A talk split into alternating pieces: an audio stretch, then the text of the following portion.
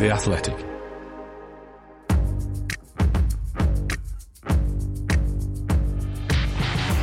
Totally Football Show, Europe. Today, Messi still got it. Barcelona, good again. Napoli, could they? Plus, exploring UEFA's draws, what awaits for Leicester, Rangers, and West Ham in the last 16s. It's all coming up in this Totally Football Show in association with Paddy Power.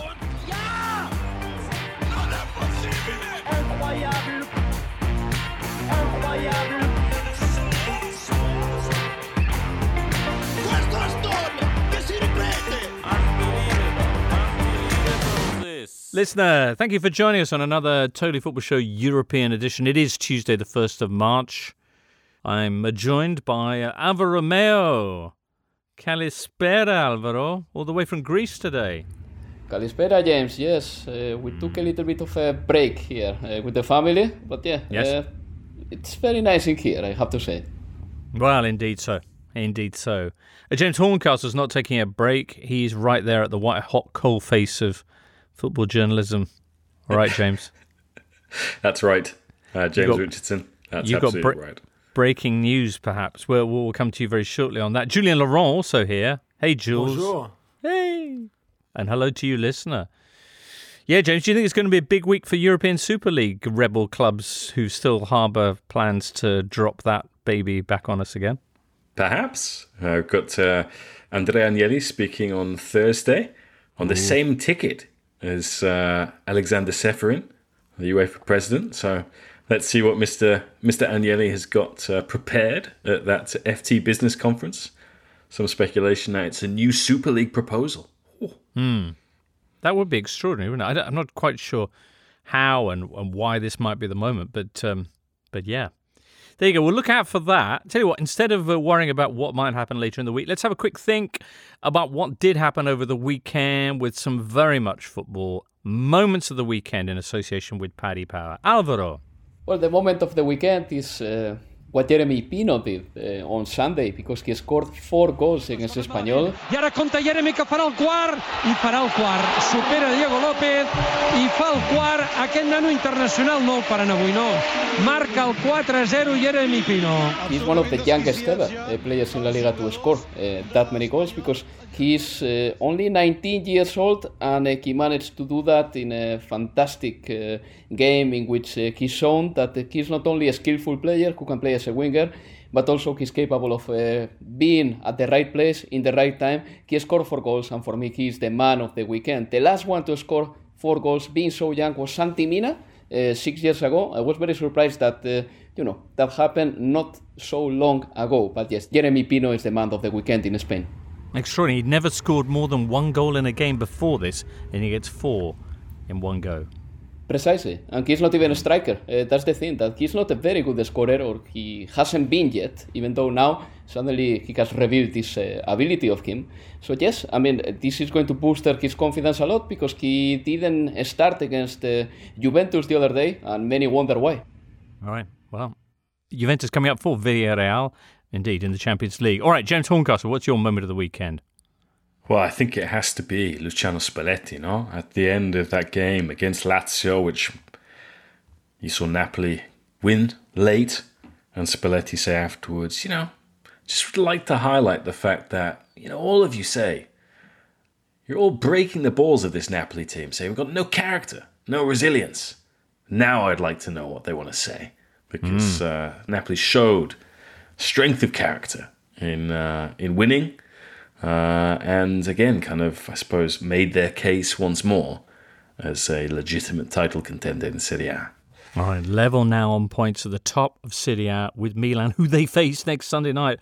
Oh my word, Julien, what's what's been your highlight of the weekend? Ah, it has to be Kylian Mbappe's uh, cross from the outside of his right foot against Saint Etienne on Saturday for Danilo Pereira, a, a Quaresma-esque uh, if you want, which was absolutely beautiful. So, But but wasn't Messi's assist for Mbappe even yeah. better because it was so absurd? It was like I eight know. I, eight dimensional chess, three steps in the future type. So you see, I prefer madness.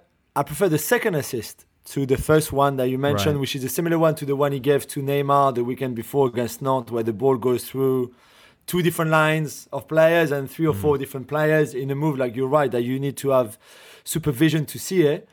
But I prefer the other one where that's the first one, the one you're talking about. The second one where he dribbles past two people literally in in in no space whatsoever before mm. laying it out to Mbappe. So this is great, but I still prefer the outside of the right foot cross.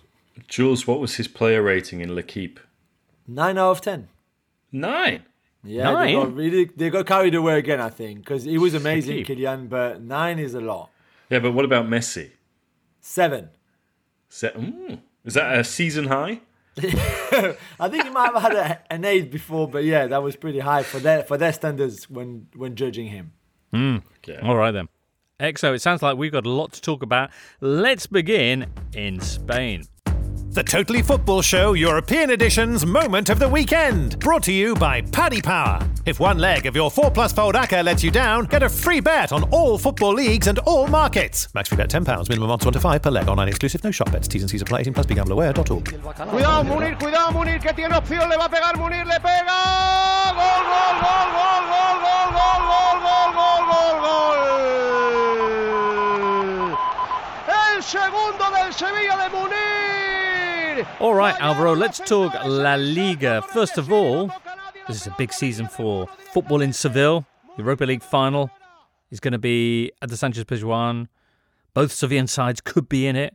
Wouldn't it be amazing if they ended up against each other? But in the meantime, they faced each other there this weekend in El Gran Derby. How did it go? Sevilla won it. Sevilla deserved to win it. Sevilla was uh, better, I will say, uh, or at least they capitalized what they had, um, which wasn't a lot because uh, I think that there were only five shots on target between Sevilla and Betis, three for Sevilla, two for Betis, but they capitalized, and uh, it was a very important game for Sevilla, especially because you know Sevilla and Betis had had like a really controversial game in the cup when there was something thrown at Joan Jordan and all that happened afterwards. So I think that it was important for Sevilla to win to show that they are still the best team of the of the city, and uh, Lopetegui celebrated in such in such a fashion. I think he really wanted to win this game. Uh, I think that uh, normally our he has never uh, lost any any Sevilla derby. Uh, he's been successful in uh, all of them, and uh, the truth is that uh, both teams were depleted, but both teams show that even being depleted, they can. Put a lot of good players on the pitch, and uh, one of them that doesn't play a lot, like Munir, scored one of the goals. The other one was scored by Ivan Rakitic. And Canales, just when the game was about to finish in the aggregate of the second half, he scored the last goals. But I, I think that the most important thing in this game was to see that there were two styles in total contrast. I mean, Sevilla uh, is definitely uh, more solid, Sevilla is a little bit more cautious, and Betis is uh, rather happy. In midfield, uh, they try to play the ball very quickly to the strikers, and uh, Sevilla's styles impo- impose itself this time, and it is a really big step for Sevilla because Real Madrid won 24 hours before against Rayo Vallecano at Vallecas, and if Sevilla wants to win La Liga title, they had to win uh, El Gran Derby, and they did it. Okay, six points behind Real Madrid still, as you mentioned, after their 1 0 victory away at Vallecano. The Europa League action the Thursday before had seen Sevilla win away at Dinamo Zagreb. Betis emerged from their clash from Zenit in rather unusual circumstances. There was some controversy around this game because this was Thursday night. The invasion, the Russian invasion of Ukraine, only just got underway, and the notion of playing a, a, a Russian side as if everything was normal was, uh, I think, a strange one for most people to accept. And you kind of had the impression the way that game finished, uh, Zenit scored what looked like a goal, which was going to force extra time. The referee goes to the sideline monitor and looks as though he gets a suggestion to basically find some way of not allowing the goals so they could just remove Zenit from the competition. Was, was there much comment about that? No, not really. I think there was much more comment about the fact that Betis was playing against a Russian side. Uh, Right. Also, I think that it was still early doors because the Champions League final wasn't moved from St. Petersburg to Paris until Friday. So it was certainly maybe too early uh, to make a decision about this game. Uh, we all know now that uh, they are making decisions um, this week, but last week it was still a little bit early perhaps. And uh, probably what. What Betis is more happy about is about having qualified without any kind of big problem against Zenit. That was the most important thing. And um, yeah, I think that that was the big story that Betis qualified for the next uh, stage of the tournament. Absolutely. Okay. Well, Betis are in the draw for the last 16, or rather, uh, are in the last 16 along with Sevilla and Barcelona, who we'll touch on in a second or two because they've been having quite the run of results under Xavi. Uh, let's see who everyone's got. Sevilla, Alvaro, have got West Ham. Hmm. What do you make of that? Well, I think that Sevilla is a better team than West Ham United, even this season. I think that Sevilla mm, knows how to deal with these uh, tires as well. And at the same time, uh, the team has been depleted progressively as the games went by. Uh, Sevilla has been involved, like West Ham United, in uh, two or three competitions this season, and they are losing a lot of players. I mean, uh, for the game against Betis, they didn't have Jules Koundé or Lucas Ocampos, but uh, that was due to red cards. But uh, they lost uh, Papu Gomez and Diego Carlos uh, in the in El Gran Derby. Uh, both had to be replaced during the game. Then it's still to be confirmed whether Martial or uh, Montiel will be playing for Sevilla against West Ham United. So I think the season uh, is presenting a number of challenges for Sevilla. The good thing for them is that when the season started, we all said that they had pretty much two players for each position. So now is the time for Lopetegui to stretch the squad, to use all of it, to make the most of it.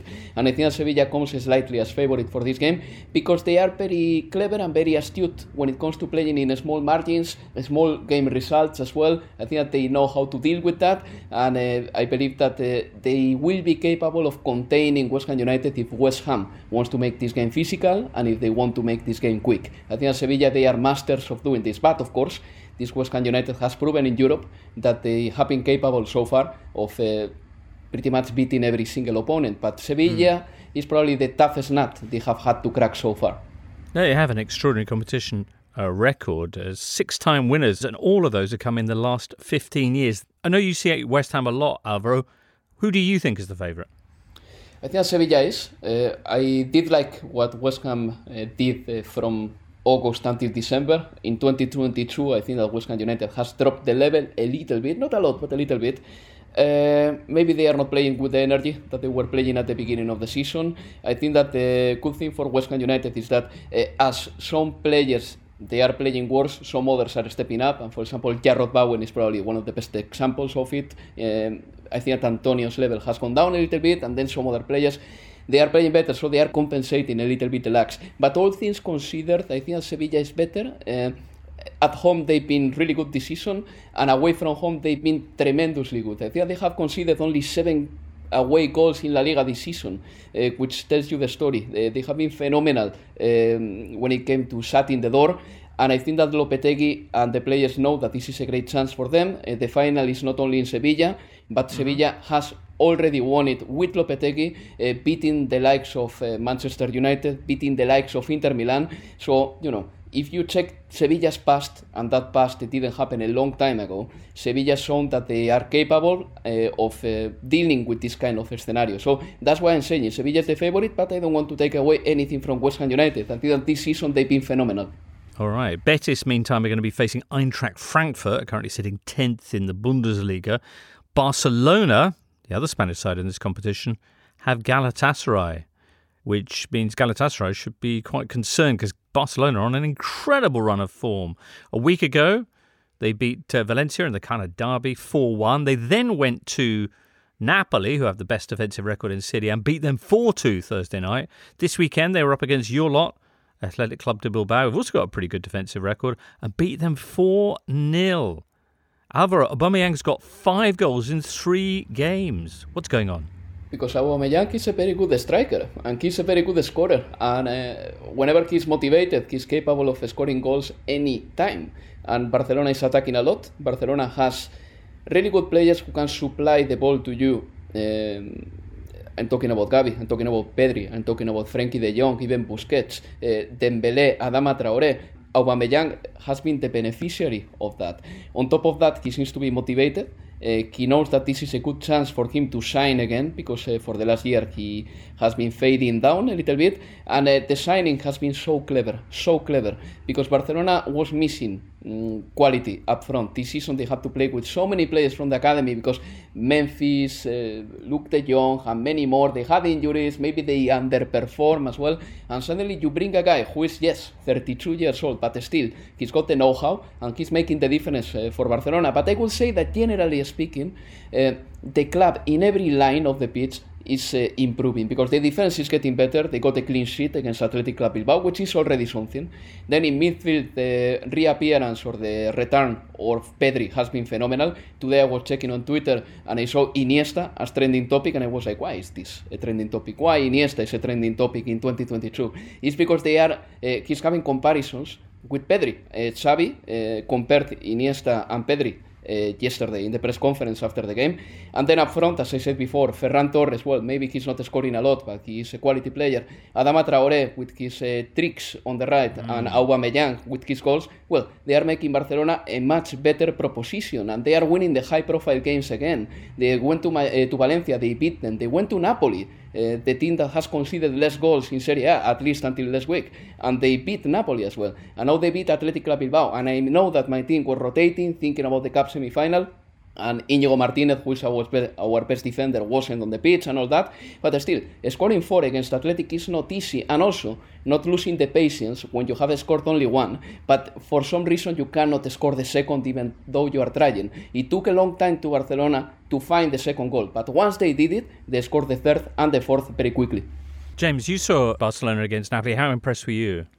Very. I, thought the intervention that they made in the January transfer window really kind of came to the fore in, well, both games, really. Um, because in the first leg, Ferran Torres should have put it uh, far out of sight uh, for Barcelona.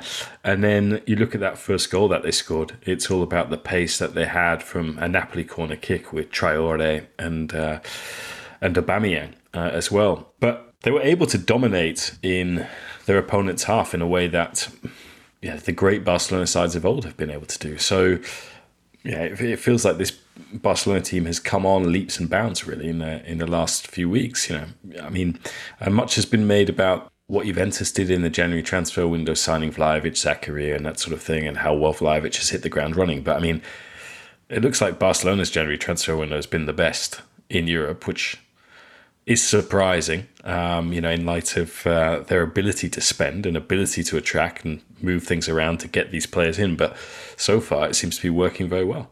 Yeah, one of the players they wanted to get rid of but didn't, Ousmane Dembele, uh, scoring oh. against Athletic Bilbao. What, what a goal that was. Yeah. But and, also, he's Jules. I, re- I remember Jules saying on EFS back in the day uh, that Ousmane Dembele he couldn't decide which foot to use to shoot a penalty, That's and right. 32 goals for Barcelona, 16 with his left, 16 with his right. I wow. love that. All right. Four weeks ago, we were talking about Barcelona's financial crisis. Three weeks ago, we were mentioning that Barcelona's CEO had resigned. Now everything is going well on the pitch. I'm sure that nothing or not everything is perfect uh, in the board, but there is no reason to talk about that because the the game is playing out so well for Barcelona. Uh, they are scoring so many goals, 12 in the last three games, that now the conversation has switched. And I think that this is very important for Barcelona too, to gather and to get the optimism from what is happening on the pitch. And the truth is that lately many things are happening. Barcelona has bought a lot of speed as well because Aubameyang, Adama Traoré, Ferran are bringing something that Barcelona hasn't had for many years. Men who want the ball on the space, not on their feet. And the team has changed completely. And then the youngsters, Nico, Gavi, Pedri, Eh, Araujo, I would say, they deserve a statue in the Camp Nou because in the worst possible conditions, when the team was falling apart, they step up and they gave Barcelona many points, and that's the reason why Barcelona is fourth now. Not only because they bought Aubameyang, because the likes of Nico and Gavi, they were working a lot to make sure that the club didn't lose it completely. So really, mm. Mm, it's been a really good comeback by Barcelona. I don't know how far it's going to get them, uh, and I think that is coming a little bit too late because Real Madrid is still 15 points away. But this season finally looks like a rebirth for Barcelona, not like last season or the, or the season before. Right now, they're the best team left in the Super League, without any doubt. Mm.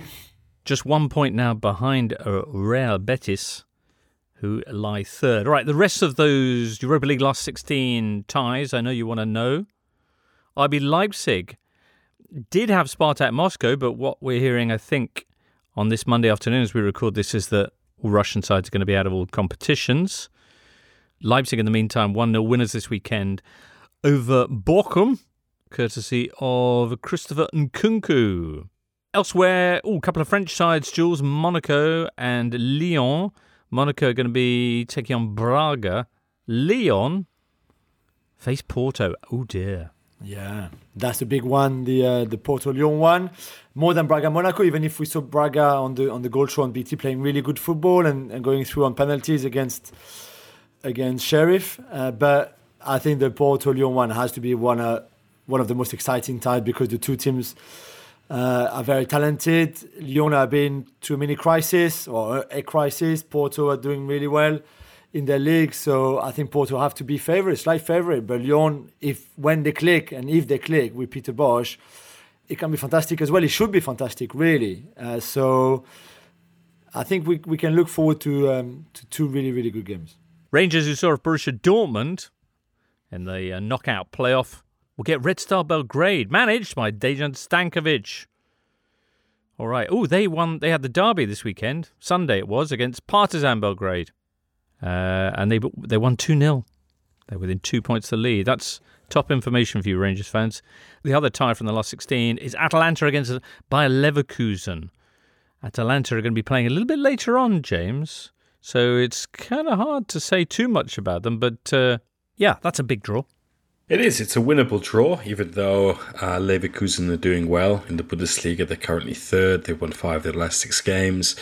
Uh, and doing that without their top scorer, Patrick Schick, who, of course, uh, knows Italy, knows Serie A uh, very well from his time with Sampdoria and his time with uh, AS Roma.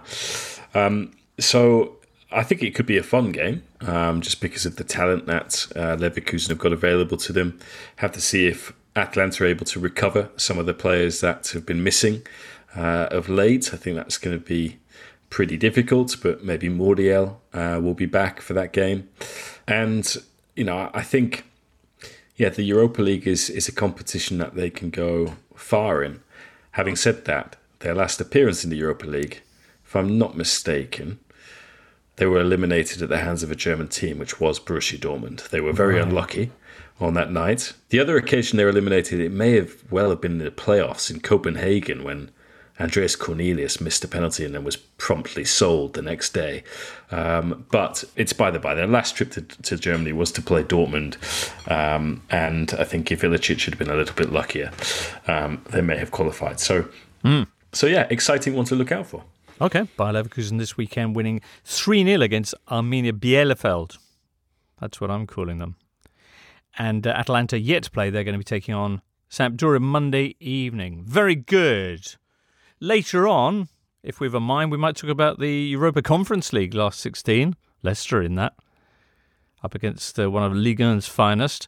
But next up, Serie A. So, Mr. Rangnick, what's troubling you? Well, we've got a, a leak in the dressing room, Doctor. Right, and you want to find out who it is? No, no, I just can't find a good plumber. Sometimes there's only so much you can do, but with Paddy Power, our offers are watertight. So this weekend, get money back as a free bet if one leg of your 4 plus 4 bet builder lets you down. Paddy Power! Pre-match online bet builder bets only. Min odds 1 to 5 per leg. Max free bet £10 per day. 7 day free bet expiry. Excludes enhanced match odds. Eligibility restrictions and T's and C's apply. 18 plus. BeGambleAware.org. Victorinox, the makers of the original Swiss Army knife, have been a reliable companion for life's everyday challenges, mastering functionality, innovation, iconic design, and uncompromising quality with its products. The Victorinox Swiss Army knife provides you with all the things you don't think about until you need it tweezers, a screwdriver, and even a corkscrew. With the Victorinox Swiss Army knife, you can be prepared to master everyday life. You can find Victorinox Swiss Army knives at Dick's Sporting Goods. This is the Totally Football Show, part of the Athletic Podcast Network. The Athletic is the only place you can read articles by Daniel Taylor, Amy Lawrence, Phil Hay, James Pearce, Ollie Kay, and the very best football writers around. Quick word on the Bundesliga before we get on to Serie A. Bayern Munich maintaining, oh, actually extending their lead at the top because they beat Eintracht Frankfurt 1 0. Anybody catch this? Yeah, I watched it all. Yeah, Leroy Sané, Kimmich with a with a lovely through ball. I still think there's there's issues in midfield, especially Sabitzer. I think they miss Goretzka a lot. Uh, even that back three, I'm still not completely convinced. Not just me, but I think a lot of people. But they won in a game that was difficult for them, even if they created some really really good chances. But because behind them is Dortmund, and Dortmund are so unreliable and so Mm. average at times then they know that even if they're not at their best, they're going to win this title easily. Though it might be a bit more worrying for the Champions League in the in the quarterfinals. I think they will beat Salzburg now and go through. But in the quarterfinals, if they haven't really improved collectively, or if Goretzka is not back, I think it could be difficult if they face one of the top teams. I see. Dortmund followed up their exit at the hands of Rangers from the Europa League by drawing 1 1 at Augsburg, uh, falling to eight points behind Bayern Munich. Elsewhere, Schalke announced Monday that they would end their sponsorship with Gazprom. They'd already removed the Russian state owned energy company's names from their jerseys uh, before the weekend's draw at Karlsruhe. Schalke, Kustan in the Bundesliga 2. Good. Now, Serie A. Big Sunday night game. James Horncastle was Lazio against Napoli. The backdrop to this was that Friday night, both Milan and Inter, Napoli's title rivals, had failed to win yet again. So there was a chance for the Partenopei to take top spot. What a last half hour we had in this game. Elmas, il tocco per Insigne in area. Va quindi da Fabian, il tiro. Gol, gol, gol, gol, gol, gol, gol, gol, gol, gol, gol, gol, gol. Gol! Fabian, Fabian Ruiz. È un gol che vale oro. Questo vale oro. Il Napoli sale al comando della classifica. Lazio 1, Napoli 2. It was a great game because uh, for the first half, Lazio were the team that were on top. They just didn't take their chances. Um, and it did look uh, much like Monday. Um, so, what, more than a week ago when Napoli had gone to play Cagliari in Sardinia and uh, went behind, should have gone maybe two, three goals down. But Osimhen got them a point, and you thought, okay, here they go again. They're going to drop points here. They're not going to go top of the table. Pedro scored this extremely difficult equaliser uh, for Laziali, which was like, you know, corner ball comes in, it's cleared, he volleys it past uh, David Ospina, and you thought, ah, okay, maybe Lazio are going to win this now, and instead, no. Uh, because Fabian Ruiz had other ideas, and Fabian, who's come up big with them, scored a, uh, a wonderful goal from outside the box, as is as he has done uh, a few times so far this season. Plenty of swaz on it, lots of Mm. lots of lots of bend to uh, to whip it round the defender. It was an extraordinary goal. Whip it round the goalkeeper and it, have it curl in just just uh, just into the side netting, so uh, inside netting. So yeah, massive result for Napoli, um, and I think one that really energizes them. And in comparison with Inter and Milan, who play in the cup um, tonight in the semi-final first leg, they're out of all cup competitions now. Uh, Napoli can purely focus on the league, the Scudetto, and they've got all their players back. Osimhen obviously. Um, you know, has had his surgery on his cheekbone, his eye socket. Koulibaly and Guisa, they don't have African Cup of Nations to um, to, to go and play. So it yeah, it sets it Are up. you calling Um, Napoli as favourites now, James? Bit of a Um, change there, eh? Yeah. You know what? I I, mean, I, I'd I'd love to see it. I'd love to be there were it to happen. Wow. Um, because it hasn't happened since 1990. It doesn't feel like this Napoli side is as good as the Maurizio Sarri team that came so close um, to to winning it. What in 2018, and it, it just feels kind of odd because it's a team that's come off missing out on the Champions League the last couple of years. It would be amazing for a hometown kid like Lorenzo Insigne to do it just as he's leaving uh, for for Toronto, and it'd be amazing for Spalletti, who I just think is one of the great Italian coaches of his generation. Um, who the only thing he's missing is is a major league title. He won the league with Zenit in Russia, um, but you know he's come so close uh, before, particularly with Roma, and uh, I think it would be fantastic. Um, I still think Inter have got more depth, have got more talent than everyone who's currently in contention. With the, ex, uh, you know, Juventus maybe uh, run them a little close in that respect, but it depends how draining um, this these cup semi-finals, I suppose, will be for Mm. for Inter and Milan because Inter at least still have a Champions League game where they have to believe that they can maybe uh, Yeah. qualify in Anfield, but Inter believing haven't is one scored thing. in haven't scored in three games, I think now. Uh, Still the top scorers in the league. Yeah, but uh, good luck at Anfield, Nerazzurri. Uh, Napoli, anyway, will be hosting Milan next weekend before the Champions League returns. Uh, and that's going to be absolutely huge because, as we mentioned, those two teams are level with Inter two points behind, but with a game in hand. Midweek, Milan and Inter face off. So one of them will have to win this one.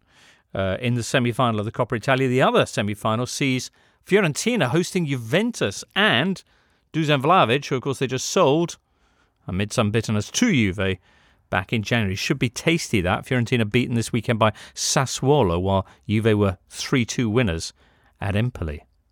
Yeah, I still think Fiorentina play better football uh, than Juventus uh, this season, even with the acquisition of, of Dusan Vlahovic. They're very aggressive, not nice to play against. They've got technical ability. So this is not going to be easy uh, for for Juve. And also, you can imagine what the reception is going to be like for Vlahovic, um, how disappointed the city was. Uh, they called him a little man. Um, who, who They called him a little man. the- I hate that. Yes, yeah. and you know he needed a security detail in what the final days of his time in Florence. Um, such was the uh, the uh, Depth of the feeling. Tuperous- the depth of Mm. feeling. Exactly. The Tuperous is better, though, yeah. Mm. But um, so yeah, let's see. And then of course there's six weeks between legs because this is how Italy does cup semi-finals. So there we go. Indeed. All right. Oh, you, you mentioned Napoli going last Monday to Cagliari and uh, only getting a 1 1 draw, and even that right at the death through uh, Victor Osimhen. One of the remarkable things about this period of the season and this campaign in general has been the form of teams like Cagliari, teams that should be dead and buried by rights, or Salernitana even, or Spezia, who continue to come up with surprise results against the big big sides. What do you think it is this season or of late that's making the the teams with fewer advantages, fewer resources play and match the big the bigger sides in Serie? Well, I don't think we've got a Benevento or Crotone uh, in the league this season. Um, a, a whipping boy, and I, I predicted Salernitana would be that team this year, and they've been surprising in. In particularly, a they're still in the league. Remember, they could have been thrown out uh, on New Year's Day. Instead, they were taken over. The new owner uh, brought in a new sporting director uh, who bought an entire new team. They already had Frank Ribery and uh, brought in a coach who is a specialist in grade escapes. Um, you've got other clubs down down the bottom who are American owned, who have invested, where I think some of the more tired and stale Italian owners wouldn't have in the past. So Venezia did quite a lot of business in uh, in January. Spezia are are well run uh, and have got, as you mentioned, big big results against the likes of uh, of Milan and, and Napoli. Um, and likewise, Samp have gone back to what worked for them in the past when they're a, a mid-table or top half side, which was hire Marco Giampaolo, get Quagliarella back in the team, and and see what happens. They've signed uh, Sebastian Giovinco. We haven't seen anything from Javinko yet. They signed Stefano Sensi as well, who I think Inter will miss. Um, I think one of the things that that is is lacking at Inter at the moment is a bit of spark and invention from midfield, and maybe Sensi could have provided that. So you've you've got a, a, a range of, of factors. I mean, it also Udinese, uh, yeah, a, kind of really drab to watch now that De Paul's no longer there, but they, yeah, they are a hard team to play against. Um, so, and I, I think you know, as with as with Fiorentina and Sassuolo, there's a lot of good, forward-thinking, brave managers down the bottom. Mm. Um, however, one of them is also Walter Mazzarri. Um, Yeah. and uh, Mazzarri, to be to be fair to him, Cagliari have the second best record in Serie A in 2022, which is pretty mind blowing.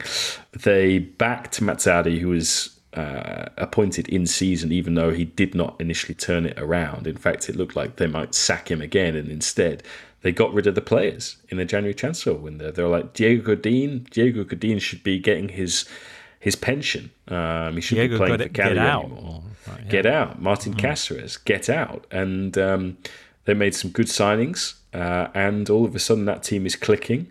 Um, and so I think this is one of the things, you know, everyone is focusing on the title race and how uh, three teams are definitely in it.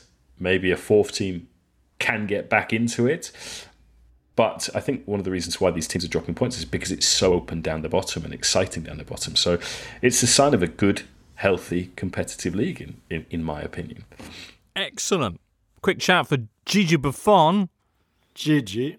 who's just signed a new deal with Parma, which will see him play with the Serie B side, who hopefully won't be Serie B until then, until he's 46. 46. That's remarkable. Remember, he started when he was 17. That's monstrous. That's a th- almost a 30 year career, he said, doing the sums in his head. Incredible. Parma currently in 10th place in Serie, Serie B, so they'll be second division for a while yet, it looks like.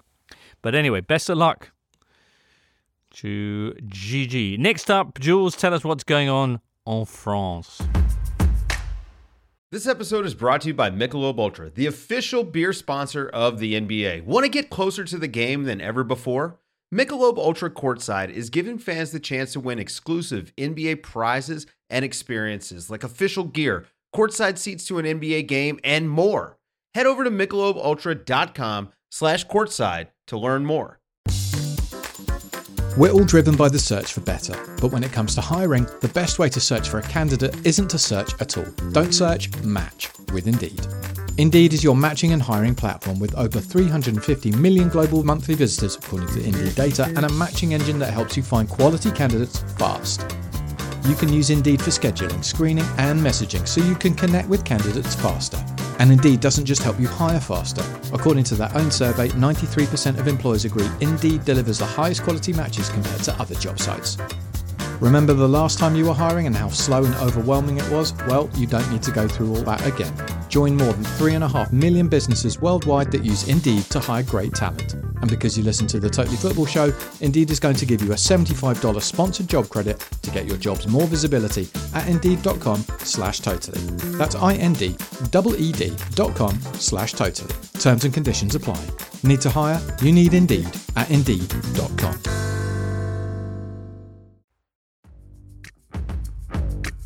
You're listening to the Totally Football Show in association with Paddy Power. And with Paddy Power, if something doesn't go quite to plan, you can get your money back as a free bet if one leg of your bet builder lets you down. And that'll be good news for Antonio Conte when he finally realises he's the manager at Tottenham Hotspur and they don't ever win titles. Pre-match bet builders only get your stake back as a free bet. Minimum 4 plus legs. Maximum free bet is £10. Excludes enhanced match odds. Online exclusives and T's and C's apply. obligé. Oh, attention à Lionel Messi en fait sur de réparation dans les petits espaces. Il va servir Mbappé la frappe de but. Le but de Kylian Mbappé de buts à un en faveur du Paris Saint-Germain. Il s'est allé à 2000 à l'heure avec un Lionel Messi qui a réalisé un véritable festival. Jules, what's going on in France?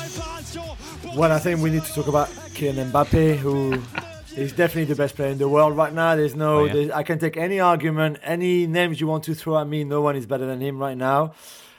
Uh, Jérôme Rothen, the former PSG player who's now uh, a pundit on French radio and television for RMC, said that according to his information, there used to be 99% chances that he that Mbappe would leave PSG to go to Real Madrid in the summer. Now that has gone down to 65%. 65? Yeah. And what's behind that change?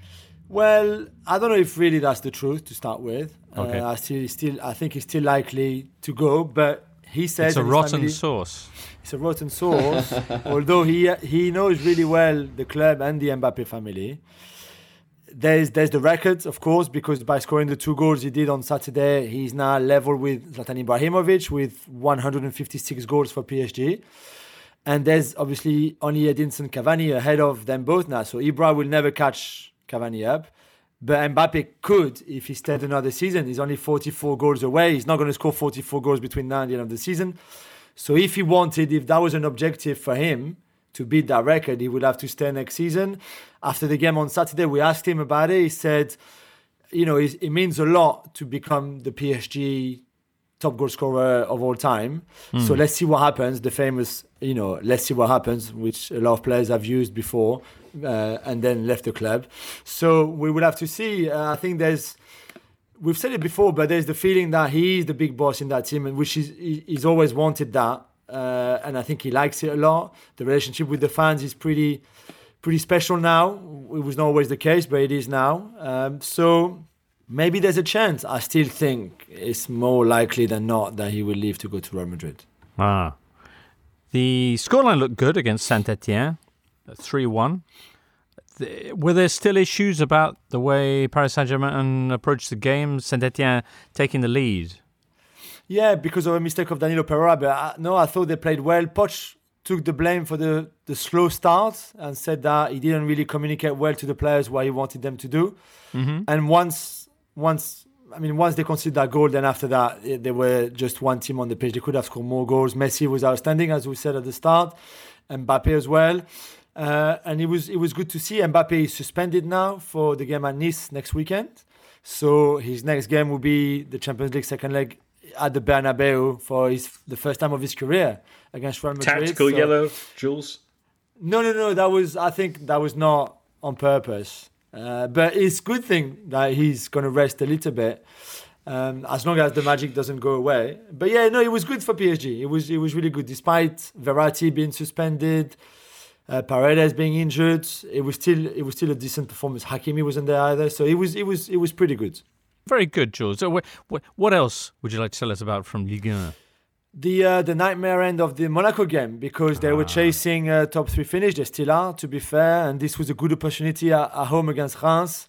And they were 1 0 up, cruising. And then in the 84th minute, Kevin Volland scores an on goal. And then Jean Lucas gets sent off. And then they concede the second goal to lose somehow 2 1 against a depleted Reims team, which which is really terrible. Not just for chasing that top three finish, but also overall psychologically everything. It was a disastrous end of the game, and I think Philippe Clement is struggling a little bit with this team and the, these players. All right. Uh, what about Rennes and their 4 2 victory over Montpellier? I, I mentioned them because not only are they now knocking on the doors of the Champions League places themselves, but they're also featuring in the Europa Conference League last 16 against Leicester. Oof. Yeah, yeah, that's a really good, really, really good tie. Uh, they've been scoring for fun this season. I think this is the most goal they scored since the 56th season. Uh, really free flowing football, and of course, that means they concede chances at times as well, of course, and they conceded two goals against Montpellier, and maybe it could have been a little bit more.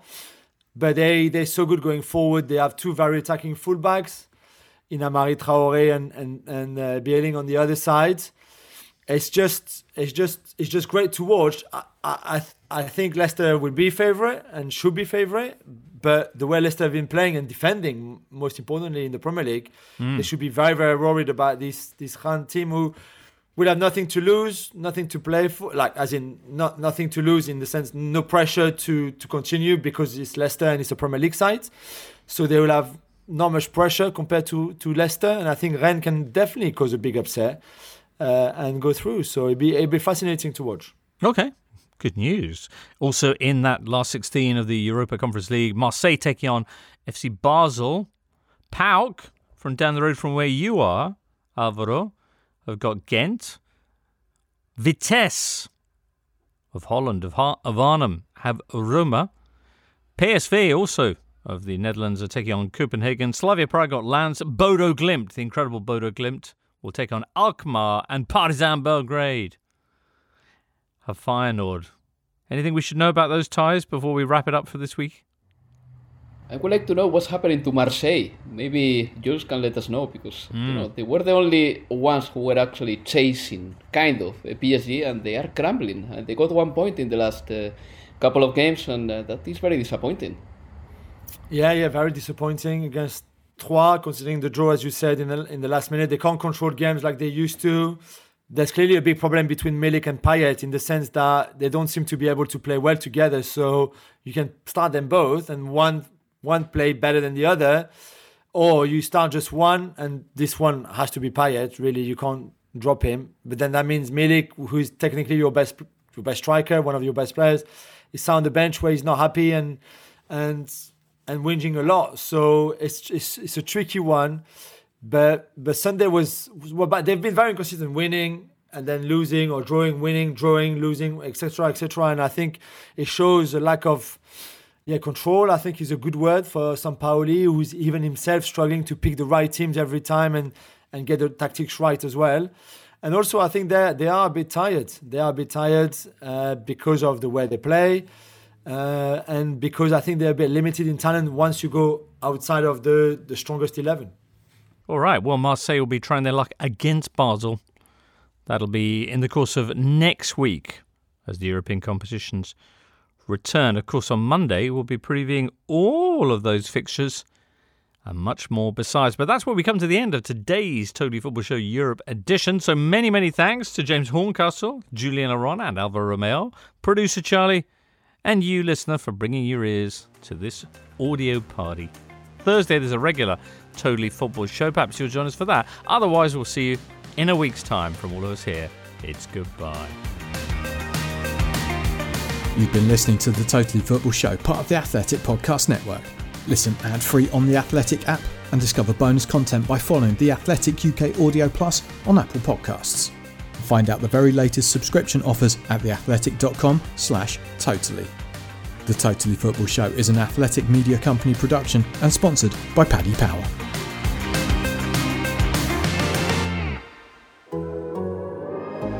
The Athletic.